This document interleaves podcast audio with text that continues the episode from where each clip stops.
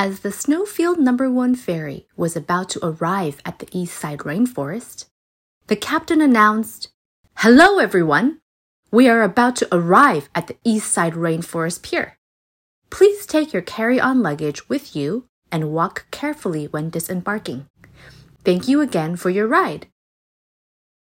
After the ferry docked at the pier, all the passengers lined up to get off the boat one by one.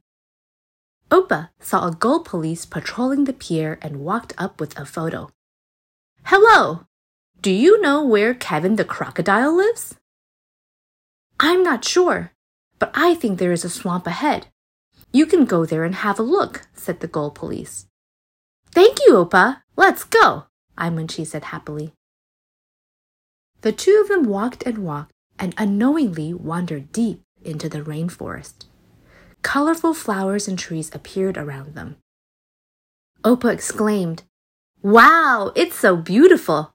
This must be the flower jungle.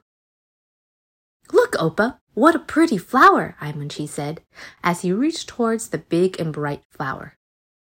Suddenly, Opa shouted, Aimunchi, be careful! That looks like a piranha!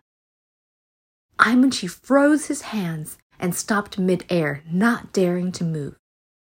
An insect flew over and landed on the piranha. The piranha opened its mouth wide and swallowed it. Aimunchi was so shocked that he quickly took his hand back and said with a frightened look on his face, Opa, what kind of flower is that? If it eats insects, could it also eat people? Opa patted Aimunchi on the shoulder and said, Don't be afraid. It won't eat people. This type of flower is called the rafflesia. When it blooms, it releases a rotten smell that attracts insects to collect pollen. Because its flower looks like a bloody mouth, it is also known as the piranha.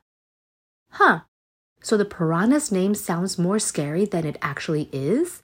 Aimunchi said with a sigh of relief. Then why did you ask me not to touch it? Opa replied with a smile. Because the climate in the rainforest is warm and humid, many strange creatures live in it. It is better not to randomly touch them and keep a safe distance. Okay, you're right. Thank you for reminding me not to be too careless, Aimunchi reflected. Listen, do you hear the sound of water flowing in front of you? Opa perked up his ears and listened. I do hear the sound of water flowing. The swamp must be ahead. Let's move on. Be careful not to tramp on the beautiful plants under your feet. Let's not destroy the rainforest ecology. Aimunchi immediately responded, I know now. I will be more careful.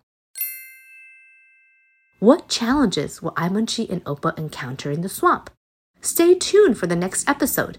Many more adventures are waiting for you.